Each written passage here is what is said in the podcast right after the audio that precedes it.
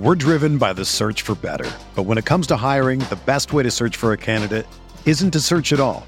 Don't search match with Indeed.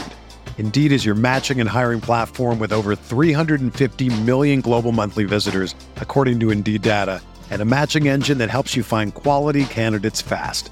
Ditch the busy work. Use Indeed for scheduling, screening, and messaging so you can connect with candidates faster. Leveraging over 140 million qualifications and preferences every day, Indeed's matching engine is constantly learning from your preferences, so the more you use Indeed, the better it gets. Join more than 3.5 million businesses worldwide that use Indeed to hire great talent fast. And listeners of this show will get a $75 sponsored job credit to get your jobs more visibility at Indeed.com slash BlueWire. Just go to Indeed.com slash BlueWire right now and support our show by saying that you heard about Indeed on this podcast. That's Indeed.com slash BlueWire. Terms and conditions apply. Need to hire? You need Indeed. This podcast episode is brought to you by Coors Light. These days, everything is go, go, go. It's nonstop hustle all the time. Work, friends, family expect you to be on 24 7. Well, sometimes you just need to reach for a Coors Light because it's made to chill. Coors Light is cold lagered, cold filtered, and cold packaged. It's as crisp and refreshing as the Colorado Rockies. It is literally made to chill. Coors Light is the one I choose when I need to unwind. So when you want to hit reset, reach for the beer that's made to chill. Get Coors Light in the new look delivered straight to your door with Drizly or Instacart. Celebrate responsibly. Coors Brewing Company, Golden, Colorado. This episode is brought to you by Decoy Wines of Sonoma, California. As you gather with family and friends this summer, experience the best of wine country with Decoy by Duckhorn. Winemaker Tyson Wolf spends every vintage focused on harvesting grapes and crafting wines from the finest vineyards. Whether it's our flagship Cabernet or crisp and refreshing Rosé, Decoy has just the wine for your discerning taste. Ask for us at your local wine shop or visit decoywines.com slash celebrate to locate our wines near you. Whether you're firing up the grill, hosting an alfresco get-together, or enjoying the warm summer nights, let Decoy by Duckhorn elevate your occasion. The fantasy season for 2018 is essentially done at this point. We're looking forward to next year on RotoViz Radio.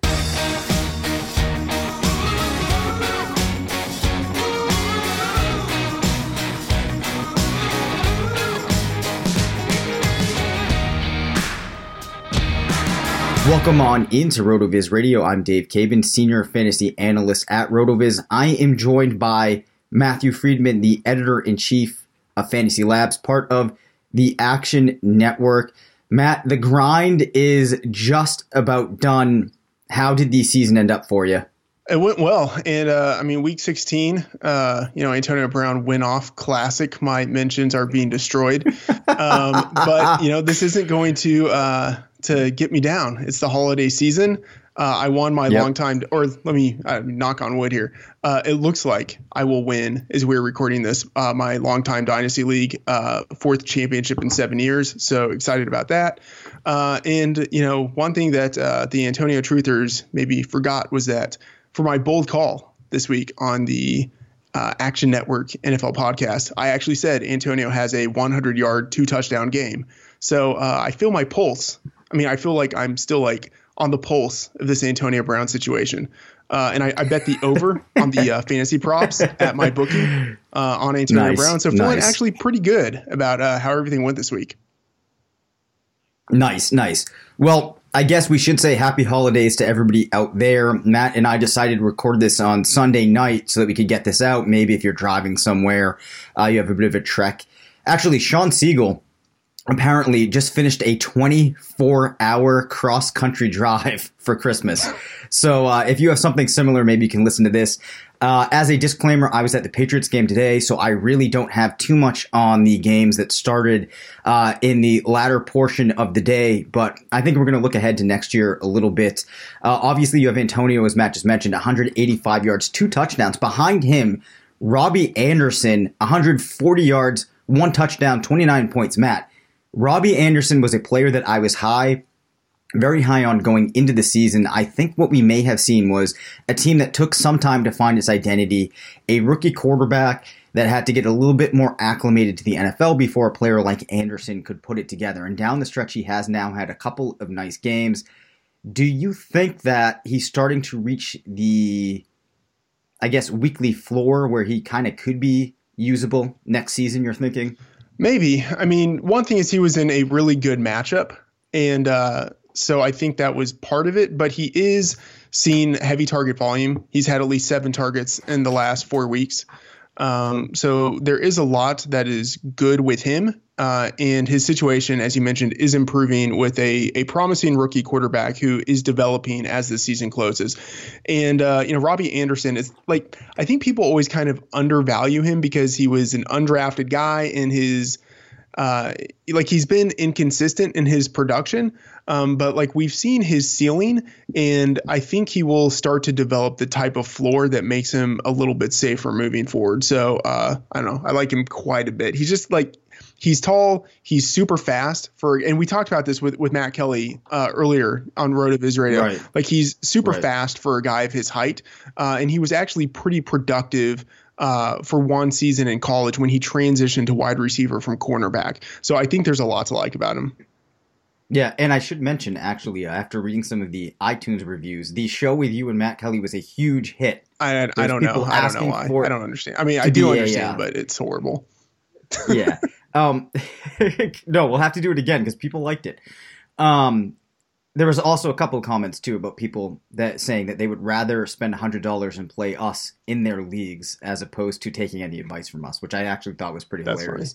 Um, but Sam Darnold now actually uh, at this point, fifth in points at the quarterback position for the week, looked like one of the better streaming options uh, this week actually. So I think along some of the lines that we've talked about, he's a player that could be encouraging moving into next season. Baker Mayfield put together a pretty good game today, 25 points, so it's kind of cool now. We're definitely picking up some of these rookies now as usable guys.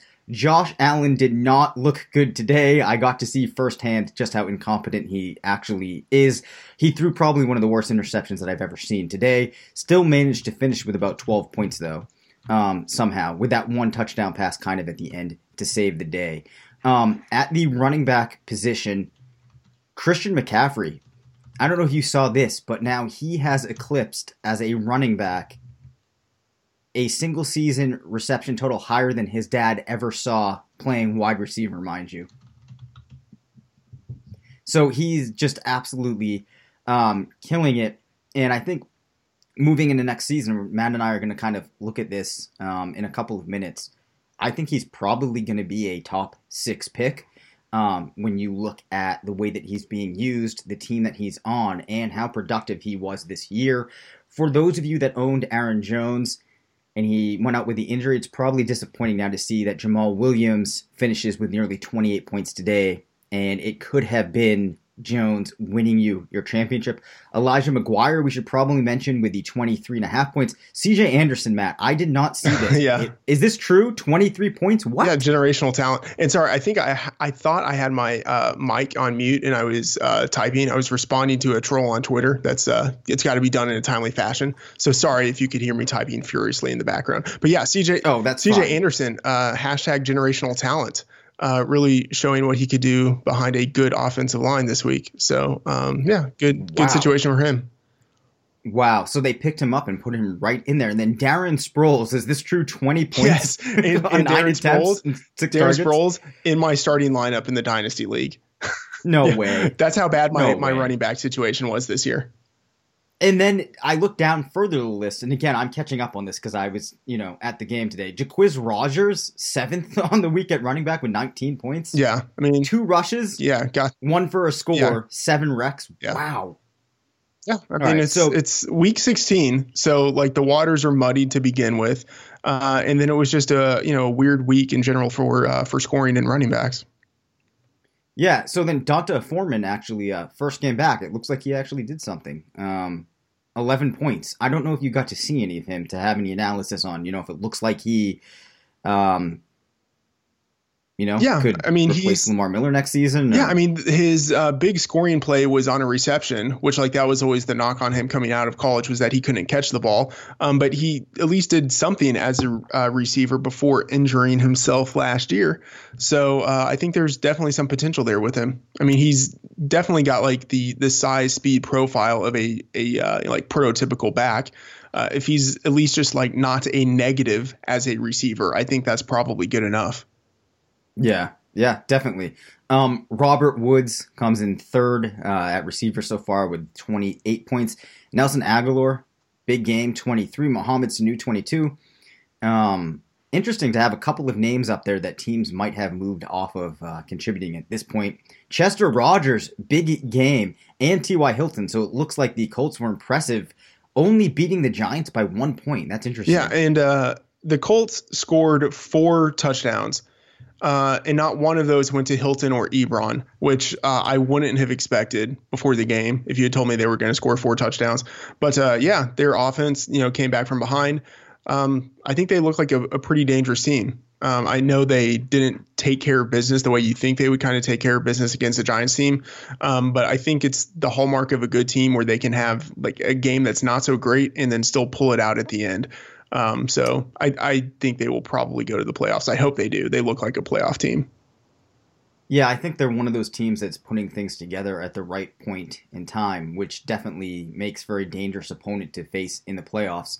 Um, and I, you know, this was one of the like um, the Colts were one of these teams that you heard some sharp guys, such as Warren Sharp himself, talking about heading into the season being a team that was really going to turn things around. And I think we definitely saw that. Andrew Luck has been fantastic. It's encouraging to see what Marlon Mack was able to do. Um, and Ebron obviously outperformed what even his biggest supporters would have expected. So they've definitely been a team uh, that I think a lot of players will be excited about owning some percentage of next season. Now, Calvin Ridley, 18 points on the day, finds the end zone again, only five targets. We've now got to see a full fantasy season from Ridley. He's had tremendous games. You know, the three touchdown game early on in the season. He's disappeared at points.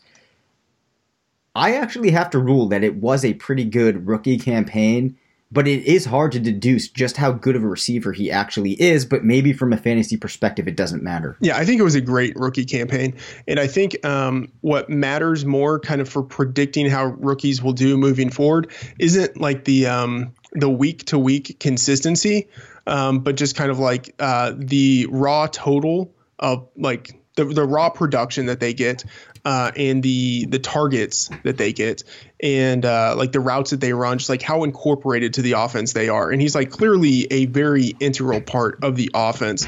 So although his production was inconsistent, like he's going to finish the year with uh, you know like nine or ten touchdowns uh, and you know Mm. like 800 ish maybe receiving yards. Like that's a really good season for a rookie.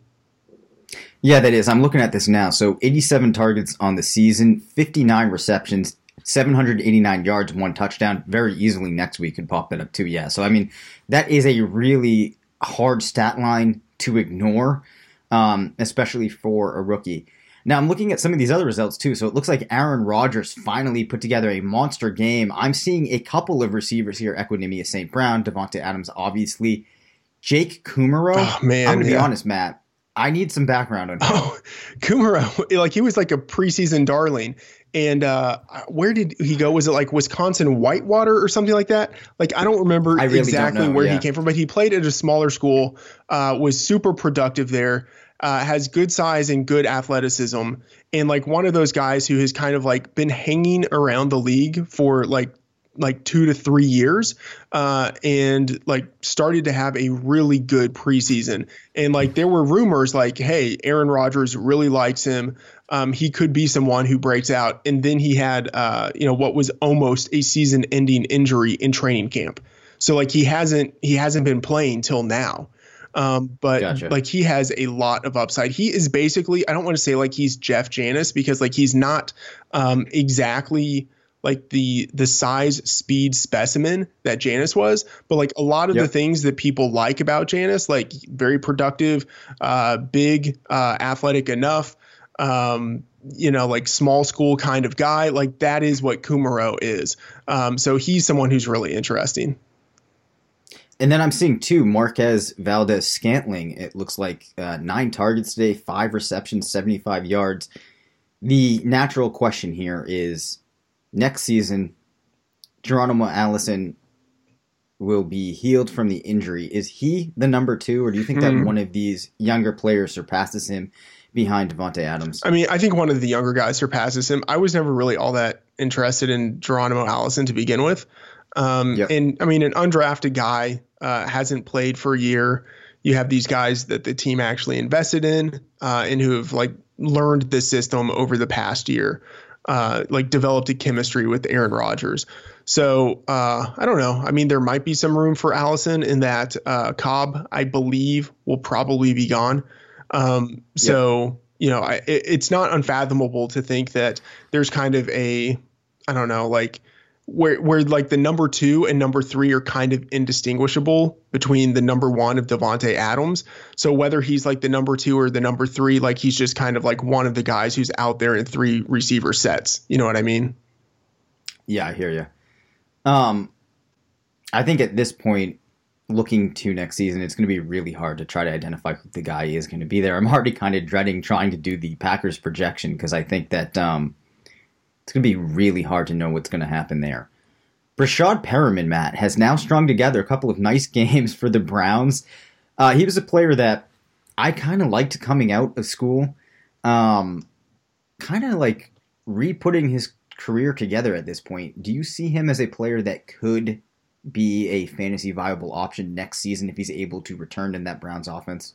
maybe it's it's a weird situation in that and, and so actually one thing just to to uh, tie bow on the previous uh, conversation uh, with Aaron Mhm. Rodgers and his receivers uh, that game went into overtime so there is extra production from that game that isn't maybe sort of like Okay. totally representative but like it was still a shootout anyway and there was a lot of production going around anyway but just kind of like a, a side note that that game did go into overtime uh, with Breshad Yeah. Perriman I mean the the big uh, gain that he had in this game was on a, a trick play, like a throw from Jarvis Landry. So like it's you know, but the thing is like he did have 81 yards two weeks ago. Uh, he had 31 yards and a touchdown last week. He has another game this week with you know pretty significant yardage, but it's all come on pretty small targets. Um, you know, just sort of like two to three targets is really where he's living. Um, so maybe there's the possibility for him to emerge, but I don't I don't know. I'm not going to put too much stock in in him right now. Did Landry have something in his contract that he had to throw like X amount of passes this season?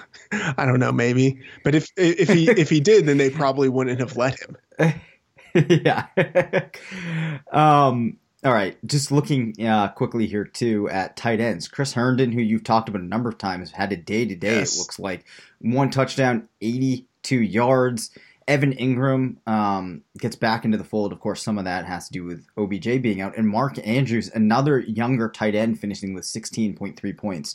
If we're looking at the tight, and Ian Thomas too, I should mention, um, fifteen points, four wrecks, 80 yards, and one touchdown.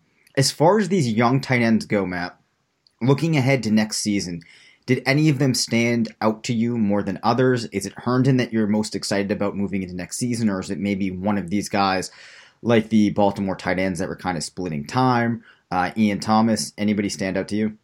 Man, it's it's kind of hard to distinguish between all of these guys. Mark Andrews, um, I thought probably should have been drafted higher than the third round. And one thing that really muddied uh, his opportunities was that uh, you know, I mean the Ravens, not the Ravens, the Ravens uh, drafted Hayden Hurst in the first round. Um, so Right. like he was kind of presumed to be the guy, but he wasn't nearly as productive as Mark Andrews in college. Uh, and you know maybe some of that is kind of the the scheme uh, that he was in, but whatever. I don't know. Andrews, I think he's shown he probably deserves first shot at being the guy next year. Um, he's just done much more with his opportunities. But with the younger tight ends, it's still it's still hard to know. Uh, and I'm much more interested in the the group of like second year guys who are entering their third year than I am in Yeah. in the rookies. That makes sense. I'm also seeing that Kyle Rudolph had a day to day nine targets, nine wrecks, 122 yards, and two touchdowns. I think one of those was like a, a hail mary uh, at, at the end of the Mhm. half to uh, to get. So it's not entirely representative. Um, but it's Yeah. it's like um, Richard Rodgers, like getting the the hail mary like a couple uh, years Yeah. ago from Aaron Rodgers.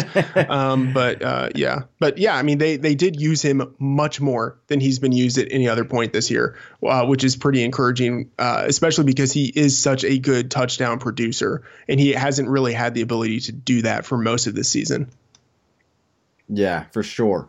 Um, I also think that it's it's worth noting. We've talked about this a couple times, just about how much of a fall off there was for Brady from a fantasy perspective this year. Hopefully, did not you did not play him. Just five points today. Another low day for Marcus And, Mariota. and like talking about Brady, he was lucky to get five points, and we have to mention Gronk getting zero points. Yes, Like it's uh man, you don't want to say the end is nigh because they they got a win when they needed it, and it looks like they uh, have a real shot at, at getting the first round bye. Um, so I mean, totally conceivable that they could be in the Super Bowl once again. Um, but it's just it's not as easy for them this year as it was last year and the year before that. Yeah, it certainly isn't, and I think that the competition that they have in the AFC is a little bit better this year, or there's more teams I think that are in that realm of beating them or that have the potential to. Perhaps not that one team that you'd be really worried about them facing, but there's a number of teams. Uh, one of who would be the Chargers, who, um, man, Philip Rivers just 3.34 points in the championship game. I was impacted by this. Mike Williams puts up a dud. Melvin Gordon did get back and find the end zone, so I think that was encouraging. But you know, you never like to see a guy like Philip Rivers with just three points in the in the championship week. No, um, I mean it, it's hard to know exactly what it is, uh, but I mean the Ravens have a good defense. Um, you know, Keenan Allen wasn't totally healthy um, because of the hip Mhm. pointer injury. Um, yeah, and the Ravens are just a hard team to prepare for because of the way that they run their offense. Uh, and they chew up a lot of clock. So just fewer opportunities in general for opposing teams to score points. So um, yeah, I mean, who knows exactly what what this week means for the Chargers moving forward? Um, I think it's more just kind of like uh, they performed on the low end of their range of outcomes, um, given the matchup that they had. Right.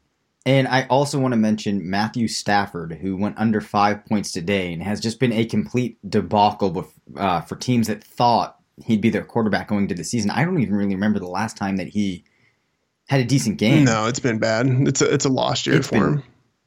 This episode is brought to you by Decoy Wines of Sonoma, California. As you gather with family and friends this summer, experience the best of wine country with Decoy by Duckhorn. Winemaker Tyson Wolf spends every vintage focused on harvesting grapes and crafting wines from the finest vineyards. Whether it's our flagship Cabernet or crisp and refreshing Rosé, Decoy has just the wine for your discerning taste. Ask for us at your local wine shop or visit decoywines.com slash celebrate to locate our wines near you. Whether you're firing up the grill, hosting an alfresco get-together, or enjoying the warm summer nights, let Decoy by Duckhorn elevate your occasion.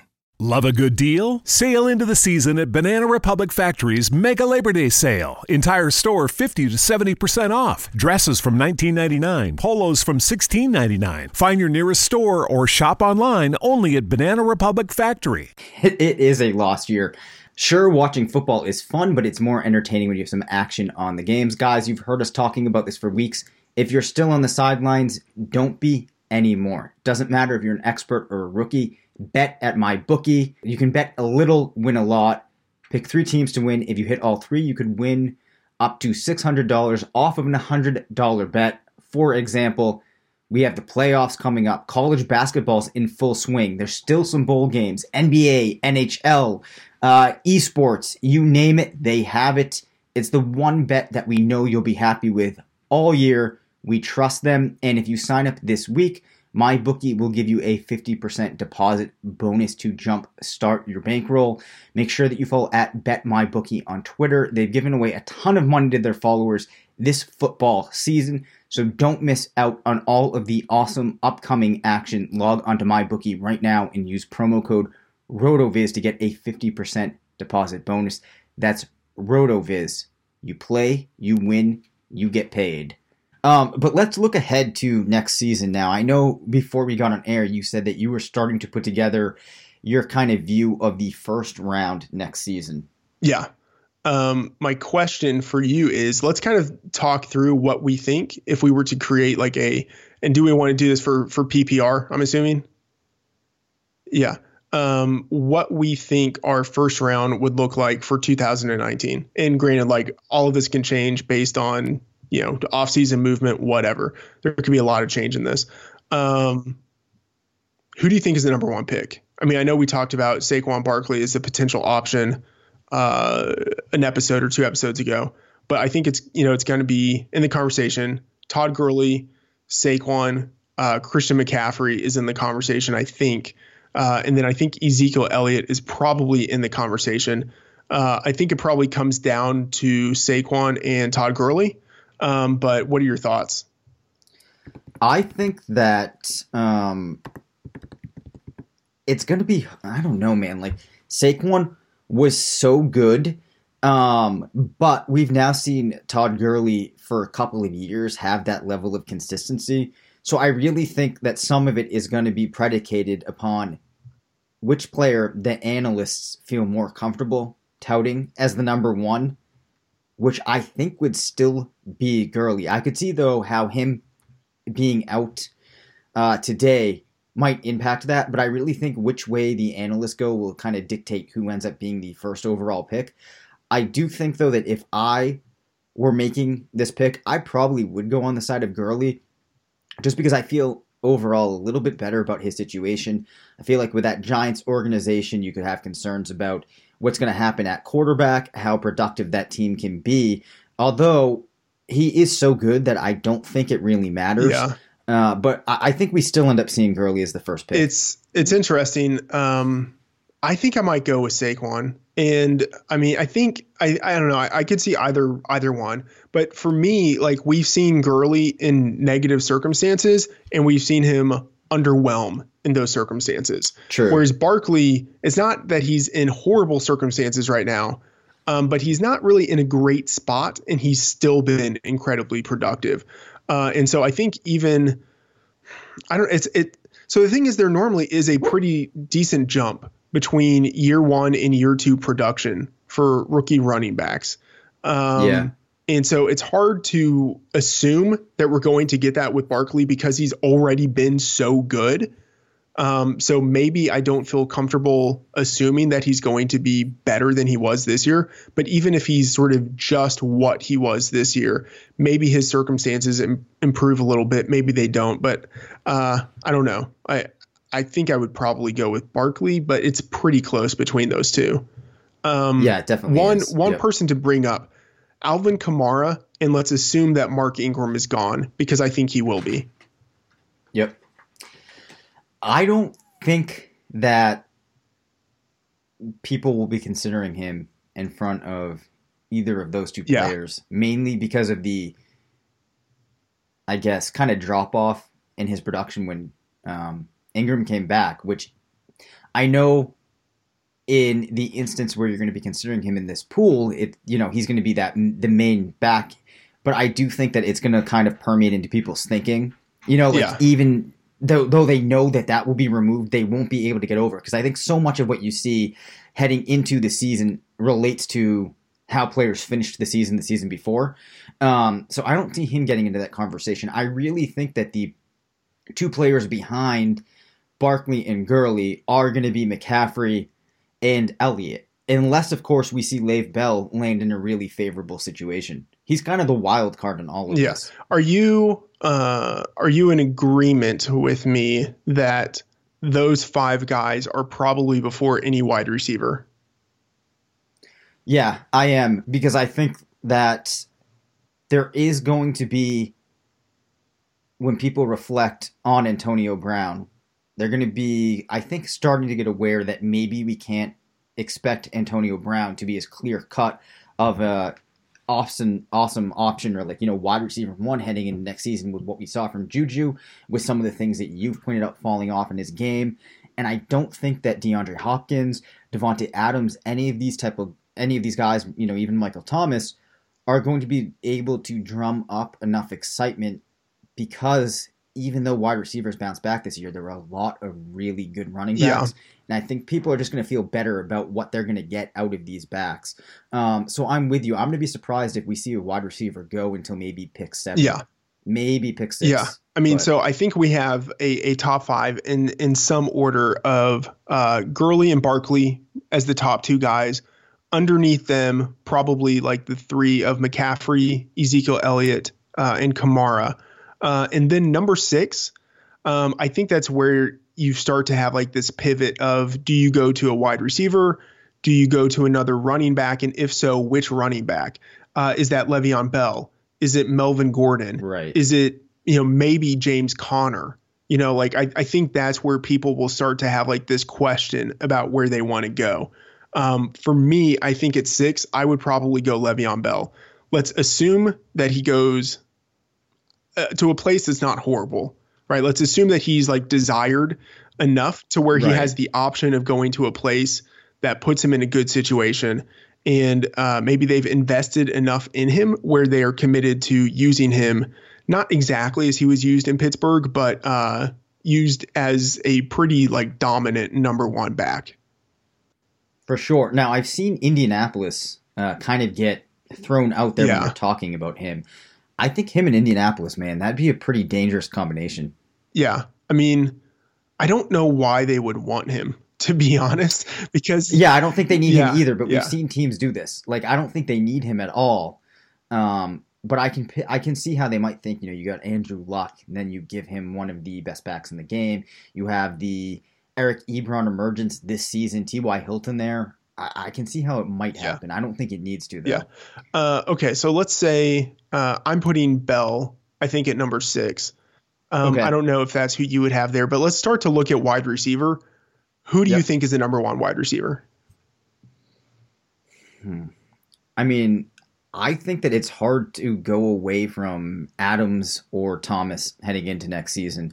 I actually think, um, I guess I could probably break the tie just by looking at the touchdowns that Adams has had for a number of years now. But I, I actually am kind of inclined to go with Michael Thomas. I think. Yeah, I mean, Thomas has more receptions through his first three years than any other wide receiver in NFL history. You know, Yeah. like he's he's very dominant in that way. Uh, and for the PPR format, like that, that means a lot. And even though the, um, even though the Saints have become much more of a run heavy team, um, it's possible that that reverts back a little bit next year. And even if it doesn't, like Thomas has still gotten targets uh, in a wide, uh, like in a, a run heavy scheme. So yeah, I mean, I think he's, I think he's definitely a first rounder. I think it's just a question of is he the the first wide receiver off the board, and how early are we taking him? Are we looking at him in kind of like pick seven, pick eight, or more like pick ten through twelve? For sure. And, and the other thing to note on Thomas too is just how efficient he is catching passes from Brees. That it doesn't matter maybe you know if he finishes with 30 less targets than some Yeah. of those guys that might be before him, uh, because the yardage is there as well. Um, Here, which you like to see. here's a question. Yep. Uh, what about Hopkins? it's hard. It's hard. Um, but I feel like what we're going to see now is, well, I don't know if it's really going to happen, but I kind of think, like I've alluded to a couple of times, we're at the point now where I think we're going to see a bit of a change in who's finishing in the top three at the position. Not to say that DeAndre Hopkins can't do it, because I think he's awesome. Um, but to me, I really think that Adams and Thomas have kind of separated themselves. So for me, I actually think I'm slating them in, in ahead of Hopkins. Interesting. I think so. Julio is interesting to me, Yeah. and I think from like a you know real life perspective, he's probably the best receiver in the league. Um, Yep. But he will be thirty. Um, there is the possibility of a new offensive coordinator, and that could maybe be a good thing, but that could also be a bad thing. Um, and uh, he is a guy who, kind of regardless of any regression we might see because of age, uh, does have injury issues. You know, he gets, you know, he gets banged up. So Yep. yeah, he's someone who's interesting to me, and I think he probably should be a first rounder. Um, but I, I mean, I think of him as being in that same cohort of like top three, but I don't Yep. think he should necessarily be drafted there. You know what I mean? Yeah, I hear you. Although, you know, I I do want to question one thing here, talking about the best receiver in the game. I think that Hopkins actually could make a case right now for being the best overall wide receiver. Um, It's. I think it's I'm- I'm possible. I think it's possible. it's possible. I kind of want to at some point pick one player and then just debate with you um, whether or not they're well. You're so maybe I would have to take Antonio Brown, give you one of these players, and then we can kind of debate that Okay. because you think that Brown is garbage. Obviously. Yeah, obviously. So actually, here's one thing that's funny. So, um, I'm, I mean, I, I'm going to be like rehashing this piece when I'm like 90. Um, I mean, so the, the first piece obviously like was bold. I would say too bold in certain instances, but like the second piece was like very clear. It's like he's not a bad player. He's not a top 10 receiver. This is where I am. And um, I feel I've actually had a pretty good week to week read on him. Um, and I'm still actually pretty confident that uh, he's going to continue to decline next year. So, like, I mean, I don't know. I'm, I'm not going to say like, hey, anyone on Twitter, if we want to like take a bet, but like, I'm I'm very interested in seeing how he does against other receivers. Like, I would be very interested if people, I don't know, if people wanted to make it interesting. Uh, like Davante Mhm. Adams, like like give me the not not the field, but like I will take Davante Adams versus Antonio, DeAndre Hopkins versus Antonio, Michael Yeah. Thomas versus Antonio, Odell Beckham versus Antonio, Julio Jones versus Antonio, Juju versus Antonio. Like I, you know, but I won't take just one of them. Like I want I want the group. You know what I mean? Right, right. Well, also, I just want to point out here, right? Um, Juju actually is ahead of Antonio in receptions. He's also ahead of him in yards. The touchdown difference is Antonio Brown 15 touchdowns, Juju 6. That's probably not That's not sustainable. happen. That's not Yeah. sustainable, right? Like, I mean, Juju really is, I think, a top. It's it, undeniably a top 15 wide receiver Yeah. in the league. This is a very, very talented young player, so you're not going to see a disparity like that in those touchdown numbers. And I mean, if you flip away four, five of those, very realistically, could flip between the two, you're probably looking at Juju finishing ahead of Antonio. So I think that's actually a legitimate question heading into next season is which one of them finishes with more points. And I think you could, I mean, I'd really, really, really have to t- think about that on any metric. You know, targets, I think that would be hard, but who knows? Maybe Juju could overtake him. Rex definitely Yeah. has possibility yards. So when you look at all of this, I mean, it does kind of speak to the fact that the Antonio Brown that we're going to get in 2019 is probably not going to be what we've seen the last five or six Yeah, years. like touchdowns and yards. Sorry, let me rephrase that. Uh, targets and receptions and yards tend to be a better indicator of skill uh, and an indicator of where touchdowns will go uh, than touchdowns are an indicator of skill. You know what I mean? So, like the Yep. fact that Juju is getting almost as many targets, is getting more receptions, uh, and is he has more yards too. Like eventually, that's going to lead to more touchdowns. You know what I mean? So it's Yeah. it's a situation where like I'm I'm good taking Juju, but like so just as like a blanket statement, uh, I don't think Antonio is a first rounder. Like I think pretty clearly next year he's not a first rounder. Anyone who wants to take him in the first round, like I want that person in my league. Um, I hear what you're saying, but I st- I think that he actually will end up going in the first round. I don't see. I hope any he I hope he does. I mean, He's he's going to. I think that we're still. See, I guess the challenge here in this list is, you know, where we would actually take these guys versus what I actually think is going to happen. oh yeah, I'm, I'm not So, saying uh, what I think is going to happen. This is where I think people should be taken. Oh, okay. Um, I uh, God, it's so tricky. I think for me, like I, I like I said though, I think I'm taking Thomas and Adams probably ahead of him. Uh, and as I say this, I should note I am holding a Le'Veon or not a Le'Veon. Um, almost got that one. I am holding an Antonio Brown action figure. He's been my favorite player for a number of seasons. I am. I- I'm holding. yeah, I mean, I have to say, like, I really like Antonio Brown. Like, Yeah. it's it's not like anything personal against Antonio Brown. Like, I think he was an awesome college player. Uh, could produce in a variety of ways. I liked uh, in the NFL that he wasn't necessarily a speed guy, but was like a very agile, quick twitch guy who had great technique and was able to win in that way. You know, so Right. yeah, I mean, like I like Antonio Brown. I just like I'm not going to be the one who's like caught holding the bag on him. You know? Yeah, exactly. And this comes back to when you start to get signal that a player could have a drop off, you adjust. And I'd rather take my picks next season and put them into players like Adams Right. and Thomas versus Antonio Brown. Because even if Antonio Brown does finish again as one of the top two players, or you know top three, I don't think you're going to see the substantial divide between him and any of the other players we've been talking Right. about. It just does not seem very likely. Um, so to kind of put my list here, I think right now I'm thinking probably Thomas, Adams, probably Hopkins, and then I think there's a couple interesting names to consider here. I think I actually probably would slate Julio in after those guys, then maybe Antonio, but Adam Thielen, I think he's probably going to go overdrafted next season. Do you see any way that what he did this season gets repeated going into next? Not really, and I actually don't think he's going to be overdrafted. Really? Yeah, I think like I don't know. I think people still sort of like see him as like a mirage.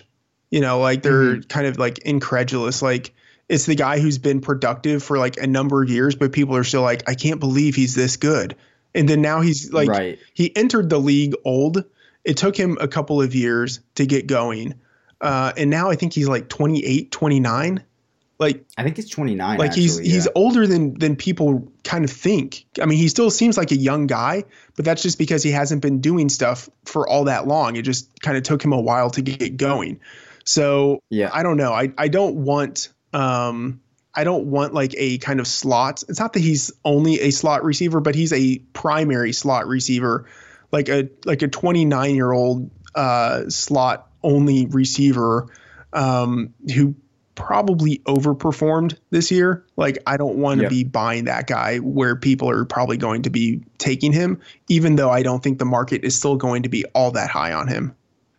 Gotcha. So I'm looking at it here. Uh, August 22nd, 1990, making him 28. Uh, Yeah, I'm going to bounce this. Qu- yeah. Oh, go yeah. ahead. So yeah, yeah. I was just yeah. So he'll be 29 when the season starts. Yeah. I mean, right. yeah, I don't want that.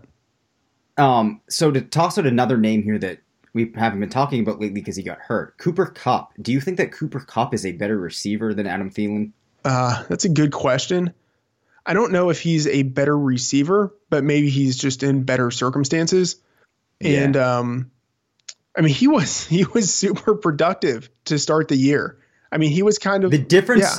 Yeah, the difference in the Rams offense with Kupp in and Kupp out is actually significant. Yeah, I mean, like what Austin Collie was like to, to the Colts for like eight games one year. That's like what Cooper Kupp was to the Rams this season before Yeah. he got injured. Like he was, like at no point could you say, oh, he's the number one receiver on the team, but he was the most productive out of them when they were all healthy. Yeah, absolutely.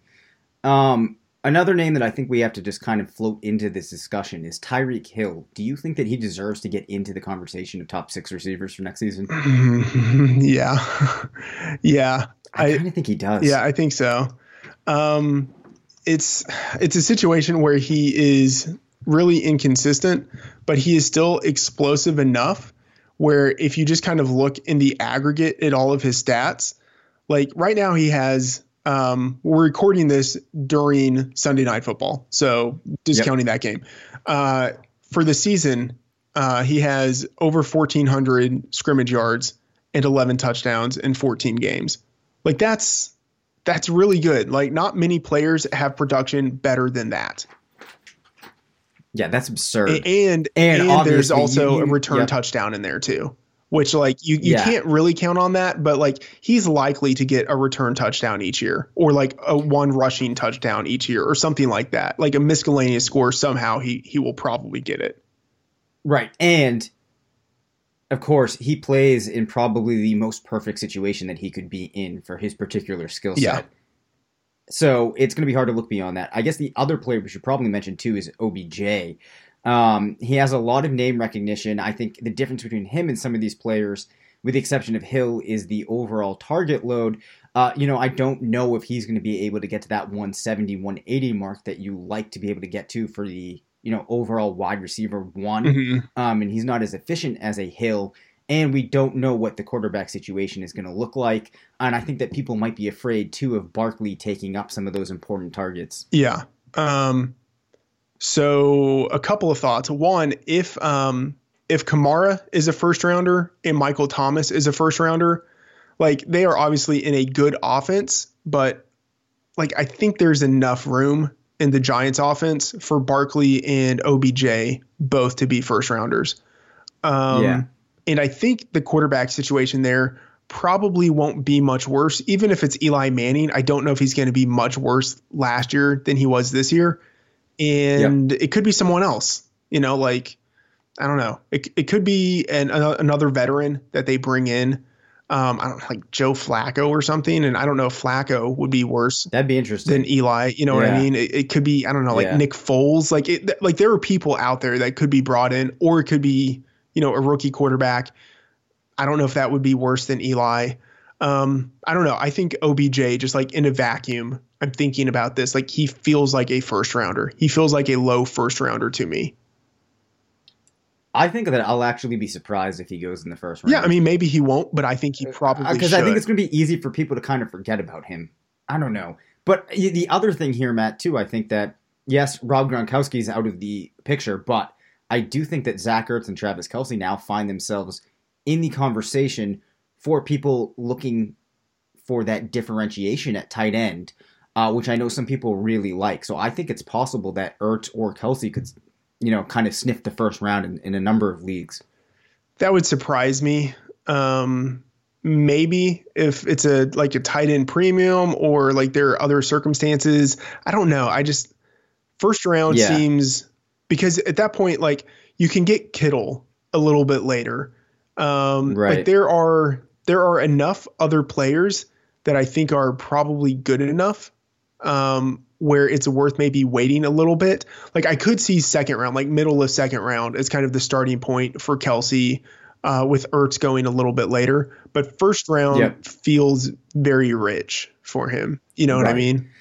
Right. So I think that kind of what we've we've arrived at here is we're probably looking at six running backs we think will start in most leagues.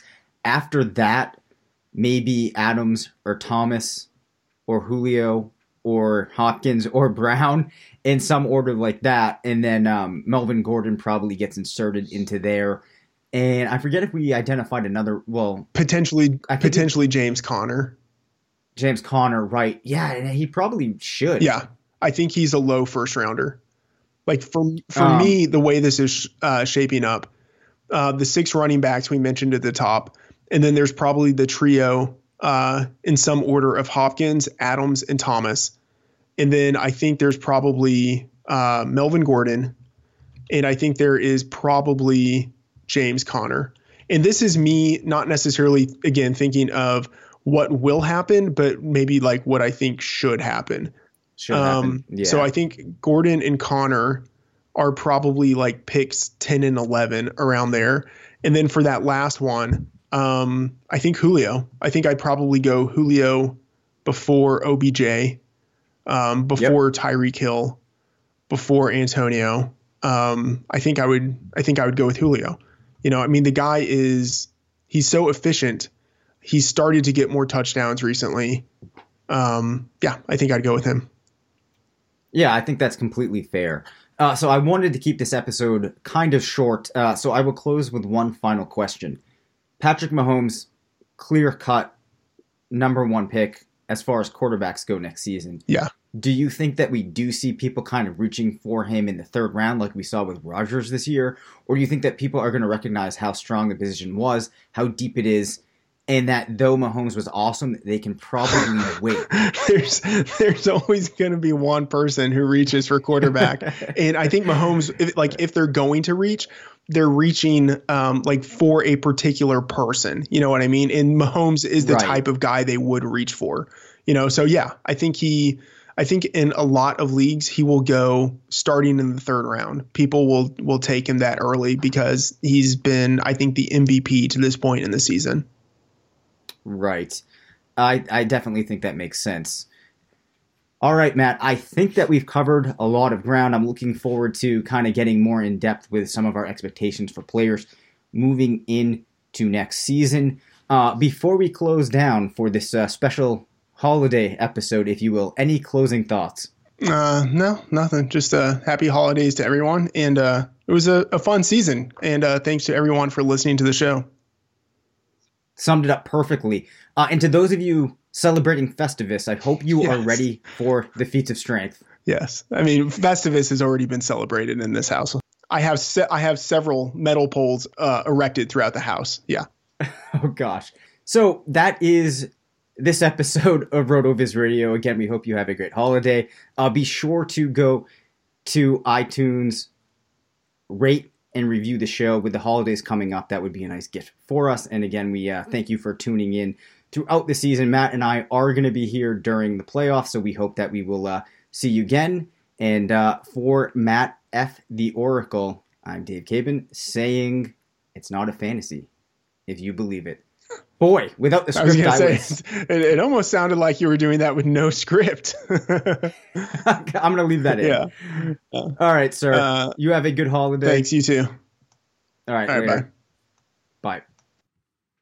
This episode is brought to you by Decoy Wines of Sonoma, California. As you gather with family and friends this summer, experience the best of wine country with Decoy by Duckhorn. Winemaker Tyson Wolf spends every vintage focused on harvesting grapes and crafting wines from the finest vineyards. Whether it's our flagship Cabernet or crisp and refreshing Rosé, Decoy has just the wine for your discerning taste. Ask for us at your local wine shop or visit decoywines.com slash celebrate to locate our wines near you. Whether you're firing up the grill, hosting an alfresco get-together, or enjoying the warm summer nights, let Decoy by Duckhorn elevate your occasion.